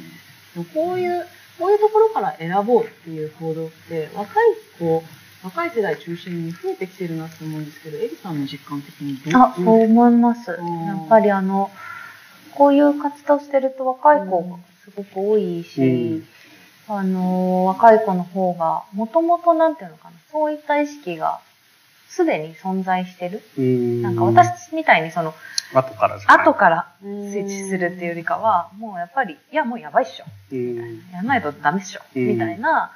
やっぱり気概で生きてる子が多いなっていう、まあ、一概には言えないし、世代間でくくるのはちょっとなかなか難しいですけど、うんその、若い子の方がより、なんて言ったらいいかな、身に染みついてる危機感とか、ううん。んなんか使命感だったりとかっていうのがあるなっていうのは感じます。ううん。んなんか当たり前、選ぶチョイスがなんか当たり前に、じゃあ例えば昨日化粧品の話とかしてたんですけど、うん化粧品選ぶときに、まあプラじゃないとかは当たり前だけど、じゃあそこにクルエルティフリーかどうかあの動物実験してないかとか、動物性のものを使ってないかとか、えーじゃあパームオイル使ってないかとか、なんかそういう基準が普通に話せる。うんうんうん。うんなんか、そういう一つ化粧品選ぶのでも、うん。なんか適当に買うんじゃなくて、なんかこういうのを選びたいなっていうベースがなんかあるっていうのが、若い子すごいやっぱ多いなって思いますし、まあ若く、若い若くないとか関係なくても、なんかそういう基準値っていうのが昔と変わってきてるなっていうのはうん感じますね、周りでは。逆になんか、なんていうか、若い人がそういう動き持つの結構、なんていうか、今すごい起きやすいというか、上の世代を批判するのが若い世代だから、批判材料として、うん。まあその社会意識のない大人たちみたいなことは批判しやすい材料だから、一方で持つし、まあそういうのが見えやすくなった時代に生きてるから、なんか持つのはなんかすごい、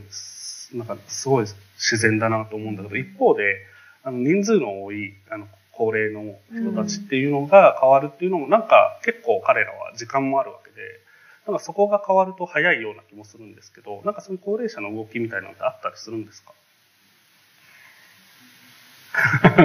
渋い顔してますね。時間があるっていうのはあまあだって定年してるからさ。はいはいで、お金もまあ基本はあるとされているわけで、そうなんですよ。だからなんかワーカホリック世代じゃうん。の我々もまあ当然動かないといけないし、まあ若い世代が問題意識を持って大人たちを批判するのもすごい大事だし、わかるけど、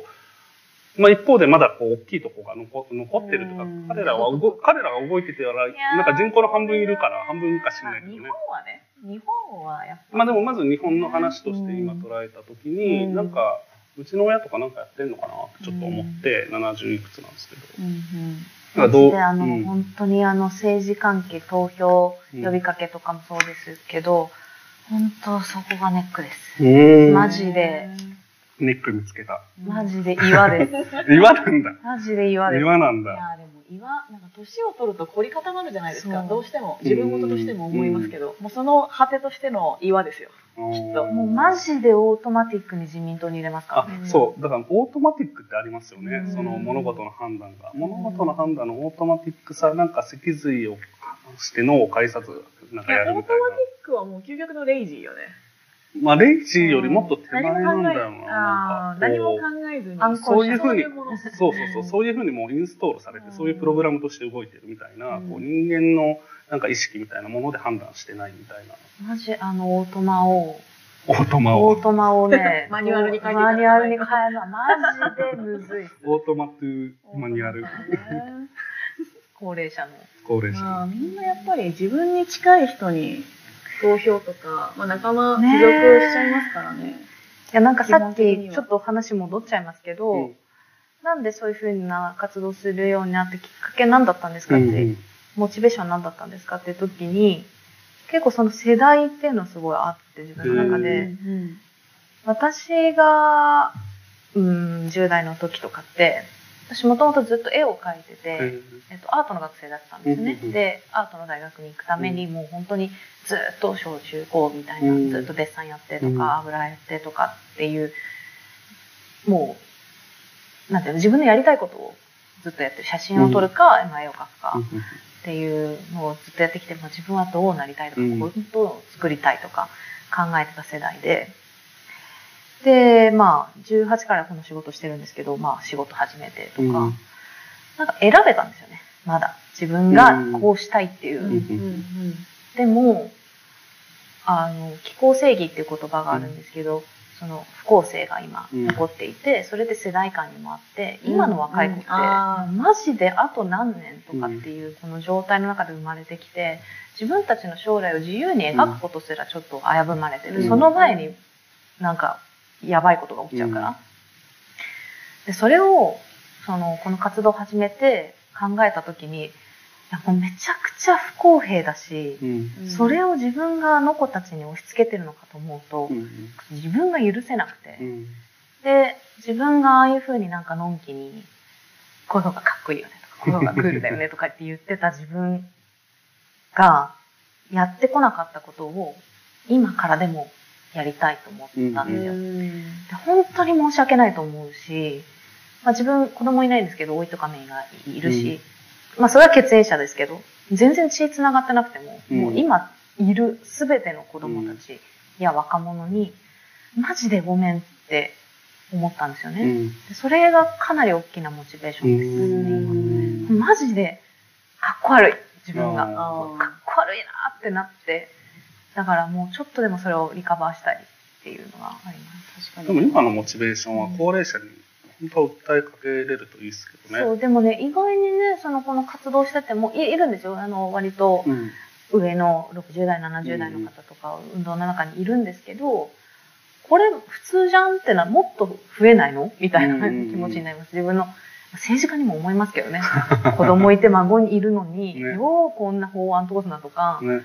お小遣いかあげるみたいなことでご褒美あげる子供にご褒美あげるっていうのの一番のご褒美それだよみたいなうん思えばいいっちゃいいよね。なかなかその、いや、オートマが、オートマがね。オートマが繋がんないんですよね、多分うんそこにね。まあ投票みたいなことは置いといたとしても、うん置いとけないけど、一旦置いといたとしても、ふ普段の生活行動の中で、そういう、なんていうかサステナブルみたいなことへの意識っていうのは高齢者も取り込みやすいことな気はするんですよね、なんか。特に QOL みたいなことだと彼らは QOL になんていうか時間を割くタイプな気がするから、うちの親とかも見ててそうだなと思うから。だからそういうのを取り込んでいってたらまあ一定の規模がそこに生まれてそこに規模が生まれた企業が動くから、なんかその回路を作るとかはすごいかなみちゃんやったらいいの？あ私ですか いやー頑張りたいですね。ね、お願いします。でも、お、大物ほどまた、になんていうか、捨てるのも大変じゃあない？大きいもの？そう。大変ですよね。引っ越した時に家具買う時に、ベッドとかねソうんファーとかね、やっぱりこう、今後の人生でもう、こんこんな大物を捨てるっていう体験をしたくないと思って。思いますよね。そう思うと、人に譲り得る、ちょっと高いものでも、いいものを買って、あのできるだけ、そう、これもレイジーなのよ。自分が楽になりたいから。あの、捨てる、捨てるっていうのを自分で受け負いたくないっていう、あの、本当、うん火がついてる爆弾ですよ。あの、うんここれを、あの、誰かに譲るのめんどくさいみたいな。あの、みたいな。私、あの、自分のベッド、あの、渋谷区に住む中国人のカップルから買いました。なんか、あの、直接取りに来たら、へー。ちょっと安くするよっていう、なんか、ふうに言ってくれて、え、どこに住んでるの？渋谷、あ、じゃあ行くわってえ言って、ー。で、なんか、メッセージでやり取りして、車で行ったら、チワワを抱いた中国人のカップルで、えー。はい、みたいな。えー面白い。で、そこでなんか、領収書もらえるみたいな。領領収書、あ、いいよ、みたいな。あ、かけるんだ。ね面白い。まあでもなんか買った人が見えるっていうの別のなんか面白さもそこありに。ましたね。うーん。でジモティーとかもね、最近。あ、そうですよあね。ジモティーやったことないんだけど。あジモティーいいですよ。ねやってみたいうんめちゃくちゃ感謝されるし、自分もするし、なんかそれで物が循環するってすごいハうんッピーになりますね。なんかソファーもね、あの、リンロゼっていうブランドのソファーを見つけて買ったんですけど、まあ、新しい家具買うと、これもレイジーです。あの、うん。大きいもの買うと、こんな大きい段ボールに入ってきて、うん。こんないっぱいの干渉剤と、うん。なんかこうベルトみたいなの回回ってきて、うん。それ捨てんのマジだるってなるけど、メルカリとかのヘマートのなんか高い便、家財便みたいなので来ると、あの、引っ越しとかで使うお布団みたいなのにくるまれて、よいしょよいしょって運んできて、あ、じゃあここでお願いしますって言ってポンって置いて、その布団はまた使うじゃないですか。なんで、パンって置いて、ゴミゼロなんですよ。なんか、こんなことあっていいのしかも自分が欲しいと思ってたのを、もう何分の1とかの値段で買い、ゴミも出なくて、うん。なんかもう最高なんですけどってなりました。ソファー買った時も。いや、本当梱包材で見てるだけでテンション下がりますよね。上がりますよね。本当に。私何が嫌いって段ボールを崩す行為がすごい嫌いなんですけど。あれ積み壊すよね。畳むやつ。そうあの開けるときは開けるっていう楽しみがあるからいいんだけど、あの、底の部分を。こう壊すのがめちゃくちゃ嫌い。バンバンそうそうそうで、あまさにこうね、段ボールのモチーフがそれだと思うんですけど、めっちゃ嫌いあれ。そう、なんかこう、えー生産者から直接買おうみたいなあのものも今たくさんあるじゃないですか。うん。えー、と農産物とかも農家さんから買おうとかやってます、やってま実す。際そう私もそれやっているんですけどなんかこれがあの本当にいいことかどうかわかんないなと思う時もあって、うんというのはそのスーパーに行ってその葉っぱを買った方が実は自分の手元に残るゴミは少ないんですよ。うん。あの直で買ってしまうとやっぱりでかい段ボールに入って、うんそれを包む袋があって、うんっていう購入方法になってしまうから、なんかスーパーマーケットさんのその企業さんがまとめ買いしてくれたやつをお裾分けしてもらうって買い方の方が、これはそのサプライチェーン的に合ってるのかもしれない。どっちなんだろうここの判断がすごいしづらくて。私は直だと思ってました。あうん本当のところはわかんないですけどね。うん自分は自分が住んでいるところから近い距離の農家さんのあ、選べるもんね。そう選んでで私はその有機の方ででなおかつ、えっとまあ、私はなんかその堆肥に動物を使わないとかそういうのもうん。結構気になったりするんですけど、まあ、自分が納得するお野菜を、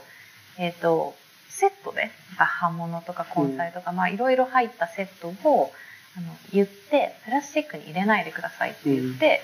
であの新聞紙とか、うん。あのその辺にあるもので包んでで段ボールも新しいものじゃなくて普段その辺に転がってるお使いのものをで送ってくださいってリクエストするんですね。で結構スーパーに行くと葉物もよくよく選ばないと熊本と埼玉が一緒に並んでたりとかして、で気づかないうちに熊本買ってたりとかして、うん。遠いみた遠いななるのでなんか自分はなるべく近いところで、ノープラスチックで、えっとまあ、応援する気持ちもあって、うんうん。そこで買うっていうのが自分は結構楽しいし美味しいしそのスーパーで買った時のゴミ問題から解決し、うんうん。あの本当に嫌いなんですよあのこうあのビニールに入ら入ってる野菜が。うん。うん。日本はなかなか海外だとまあ、そのまねま、そのまま量買えるんで。あれがまあすごい嫌いだっていうのもあってなんか自分は産直うんにお願いすること多いです、うん。うん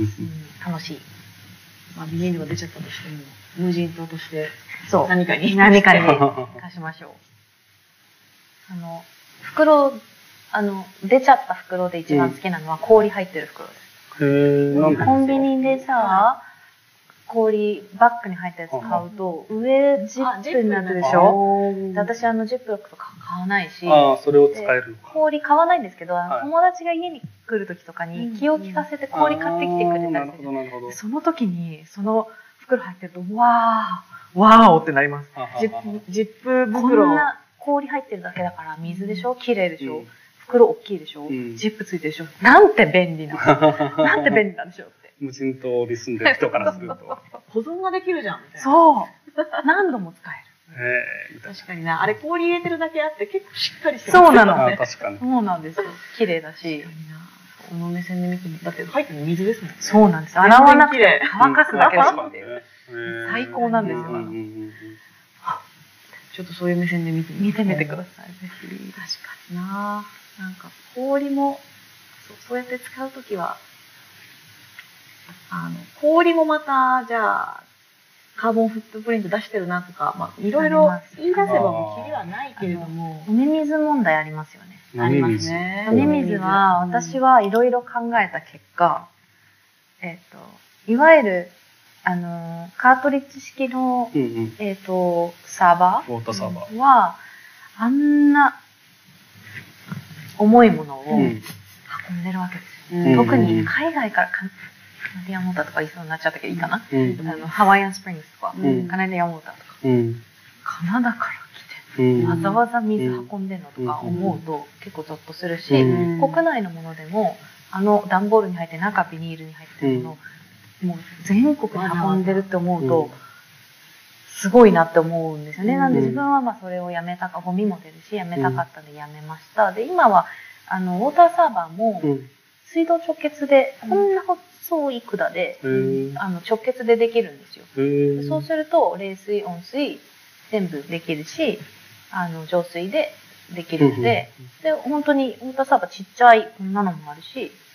ああいうこう置き型の大きいのもあるし、すごい今チョイスがいっぱいあるので、水道直結型はすごい自分はおすすめ。だから、もう水ないよとかさ、うん。あ、水なく、あ、もう今飲みたいのにあの、ガチャ、うん。ガチャみたいな、あの、あれもめんどくさいじゃないですか。あれがなくなるんですよ。はいはいはい。ずーっと。直結だから。直結だから。ビルトインにしたってことはどうですか？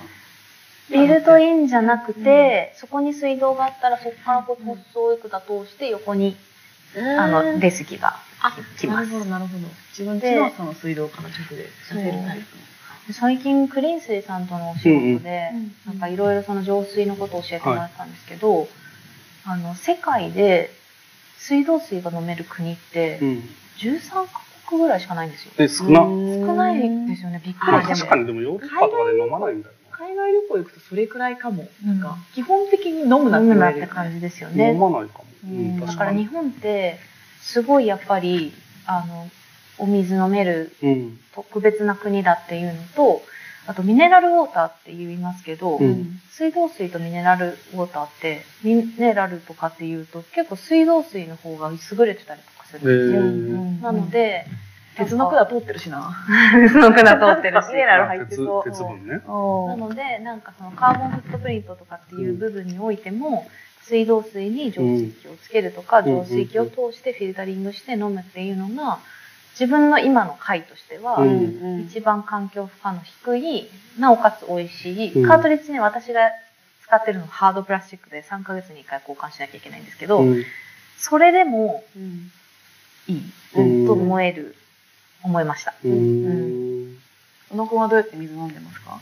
そこの人が多い。ああ。うん。でもなんかゴミ捨てるのだるくないですか？だるい。めっちゃ溜まってる。そう2週に1回しか捨てれないし、あペットボトル。で、買いに行くのも持ち、買った、あ、まあでもそっか、アマゾンとかで Amazon 買いますか。がそうですよね。段ボール、ペッペッペッって。ほら、またそこをやらなきゃいけないじゃないですか。いいんだよ、本当は。まあそうだよね。いや、本当だからそこら辺もね、なんか、あの、なんだろうな、そういうのってさ、もう悪いなって思うわけじゃん。まあ、ギルティーに思うっていうか、でもやっぱ人間、あれなんだよな、なんか悪いなっていうのを積み重なってくると生きづらいから、目をそこに向けない風になっちゃうんだよね。こうストップしますね。でも。さっき言ってたみたいに知るうん例えば、なんか、13カ国しかないんだったら、うんじゃあもう飲んだ方がいいくない、うん水道水とか、あ水道直結があるんだっていうのをなんか耳に挟むと、うん一回このルーティーンが、うんうんあどっかで一回ストップして変えてもいいかもってうん。なるポイントができるのでなんかそういうやっぱ知るって大事なそう。ですね自分もそうなんですけど。うんうん。自分も買う回数はもう圧倒的に減ったけど、やっぱりどうしても出先で本当にあのカラッカラになってくると、もう在庫もなくなってくると、たまに買っちゃいますね。うんで、なんか、すまんって思いながら、わかります。何かでもそのに対してすまん大事ですね、すまんって思いつつ。で、水は自分は多分あの近いのかもしれないんですけど、その浄水器、ポうんットが家にあって、うんであのカートリッジあるじゃないですか。うんあれももう変えなくていいってことにして、ああの、いや、多分、多分浄水されてるんじゃないかな。レイジー C ですね。C に行きましたね あのか交換するって言ってるけど、嘘なんじゃないかと思って。絶対できてると思うっていうことにして。に性能はちょっと下がってるかもしれないけどうんも、そう。まあまあのまあちょっと自分がそこまで鋭敏な舌を持ってるわけでもないし、もういいやっていうつもりで。うんまあお腹壊すわけじゃないもんね。そうそうそう。だって基本、そのままでも飲めるんだから、日本は。そうですね、水は。はいって確かこの間会社で合宿っにていう、んあの文化がある、ある会社なんですけど、の、あの、幹事になって、うん。その移動中ずっと飲み物を運ぶっていう形になったんですよ。うん。その時に、本当にカーボンフットプリントのことを身に染みて感じて。思ったってなりましたいやもう、切れそうになっの、みんながお酒も飲みたいし、お茶も飲みたいから、うんどっちも冷たい状態にして、クーラーボックスに入れて、もう両手でガラガラガラガラって大やりながら運んでいく中で、本当に、なんて言うんですかね、もう自分たちで買えよみたいな、あと 自分たちで持ってこいっていう気持ちになって、うん。もうだから、ヤマトのお兄さんとかが日々やってることにすごい翻って感謝する気持ちがね湧いてきたのもあって、あの、お水とかは、マジでどこでも汲めるべきだと思うんですよ。これってもう、社会インフラだと思うんですよ、うん、私。まあそうですよね。で、まあ、マイ水とかあるじゃないですか。うん。あの、今、あ無印さんとか行ったら水うん。くれますよね。ですであれ、マイ水さんというところと一緒にやってるんですけうど、ん。だからマイ水みたいな、その給水スポットがあらゆる箇所にあれば、うんうんそのパッとお水飲みたいなって思ったら、これさえ持ってれば、うんうんうん。飲めるし、そうしたら、やっぱり、こう、あ、しゃあないなって買う頻度も減るし、うん。あの、フランスとかだと、あの、水どこでも汲めるあの、えっ、と、炭酸水？うん炭酸水まで汲めるんですよ、うんえて。最すごくないえ、それどこで組めるんですか？なんかね、あるの。スタンドが？うん。もうなんか壁に一体化になってて、へえ最高、さすがって思いました。さすがっす。どこでもハイボール飲めるじゃん。そう本当に。ここに入れとけばウ、イスキーの小瓶だけさ、懐に入れて置いて。はいはいレモンポッケに入れて。いいですね。うんそうしてほしい。あ、でもそれを日本でやる方法最近見つけて、うん。どういうこと？あの、あの、どこでも給水でき、給水っていう観点ではできるところがあるんですよ。コンビニにはうんお湯があるんですよ。いつああ、ある確かにだから、ここにお茶っ葉とか入れといてああったかいいっぱい入れて、あの、お湯だけもらうっていうのを、あの、いよいよ、いよいよ配信できないかもしれないけれども、あの、コンビニからいつもあのお湯もらってお茶飲んでる。えーカップラーメン用の。そうそうそうへー私、あの、飲食店で、あの、お水自分で吸うとこありますよね。うんまあ拝借してます。うんうん。まあでもそれはね、それはまあなんかわかる気がすもらっていいはず。お湯はもしかしてダメな。お湯はなんかちょっとい。面白いなと思って。だからそれも本当茶葉だけ持ってればいいの。はいしかも何種類確か。緑茶か、ルイボスティーかとか持っていて、まあ買い物もね、してね。持ちがなく何か何か分かる。したついでにねそう買うそう、飲食店をちゃんと食べてやってるからいいかな。あの、お湯だけセットは基本的にしてない。そうですね。お湯だけセットお湯だけすると。まあでも、うん。いや、面白かったです。結構、この話はいろんな論点があって、多分僕自身もまだ知らないことはすごいあるし、自分の中で問題意識は持っているけれども別に動けてないな、みたいなこともあるから、なんかすごい考えさせられました。で、一個やっぱ、 lazy to lazy はすごい面白いポイントだなと思いましたね。なんかやっぱそこが lazy から lazy じゃないところへ印象がどうしてもあるから、確かに。うんうん。あとまあこうーなままでいたい。そう、私も、あと高高齢者、動動かなくもなさそうだよね。オートマティッうん。まあ elder people。elder people、Japanese elder people はもうなんかいいのかなって、ごめんなさい。これはちょっとさすがに、あの、希望がないというか、い言い方かもしれないですけど、うんまあ、アメリカとかの人口比率は違うじゃないですか。なんか2028か9かに、ミレニアル世代以下の方がうん。上回るんだって、アメリカは。うん。もう人口動態的に。うん。なんかそっちからよ世界が変わるムーブメントが、あの、2030年前後には、あの、ガイアスでしか変わらない日本話がある時に、2030まで待たなかなり先ですけどね。なんか。いや、それまでに変えます。そうですね。はいいや、そうだな。日本もなんとかしたいですけどね。します、しましょう。しましょいや、マジで。う。うん、そうだな。あと10年の間には、なんか知らしたい。本当に自分たちの生活は脅かされてますからね、リアルに。いや、本当は。気づかないも方法がたくさんありすぎるだけで。う、今その、地球の平均気温を1.5度に抑えようって言ってますけど、最近、ガーディアンで出た記事もありましたけど、この5年間で、えー1.5度に到達する可能性66%まで上がったんうですよ。だいぶ、もうまあ、徐々に上がってはきてるんですけど、うん66になったっていう研究が最近出て、もう本当に1.5度超えちゃうと、マジで今の日じゃないんで、本当に、その加速度的うに、ん。規模も速度も頻度も格段に上がるんで、うんで、戻れない状態に、今は戻れるんです、まだう。ん。でも1.5超えちゃうと、もう戻れないから、本当にそれだけは避けなきゃいけないんですけど、まあ、今のまま行くと2.7度まで上がるって言われているので、まあ本当に目標数値としてはかなり厳しいところにいるんですけど、その危機感の共有と、みんなが変われば、社会は変わるんだよっていう希望を、なんとか植え付ける運動を市民側からもそうですやっていきね。たいなと思います。大きいところも変えたいし。そうだね。うんまあ、僕らはできることなんかあるかもいやもう考えてみます。いっぱいいっぱいいっぱいあります。いっぱいみんな、もうそれぞれの、あの、本当に思うんですよ。それぞれいろんな立場の人が話をすること、うんコミュニケーションを取ること、うん。本当にめちゃくちゃ大事だし、それによって生まれてることがすごいいっぱいうんあ,、あるなって、このサステナビリティとか、うん気候危機の中でも。なので、こう、分野を横断するってめちゃくちゃ大事なので、で同じ共通認識を持つ、危機感を持つっていうのが、すごい希望だと自分思ってるので、本当に今日も、今日みたいなうん。ことが多多発的に起こると素晴らしいこう変化があるんじゃないかなとうん。思います。あの、 automatic elder people も気がしまな。私も Japanese elder people elder people 諦めないように頑張ります。限らず、やっぱオートマティックなところっていうのうんがやっぱあると思うんで、 laziness のこう、まあ、平らさって、こう、オートマティックっていうところも入ると思うんで、そうですねどこのオートマティックみたいなことに、まあ、気づいて、まあ、そこだけ変えていくみたいなのをね、うんなんか一個一個やれるといいなっていうのを今日聞いてて。思いました。うん。ちょっとこの、たくさん話せてよかったです。よかったですねよかったです。いや、面白かったす。った。すごいいろいろ発見、いっぱいメモ取っちゃいました。ありがとうございます。ありがとうございました。お呼びいただいて嬉しかったです。ありがとうございます。じゃあ、こんな感じで雑談を終えいます。はい。ありがとうございます。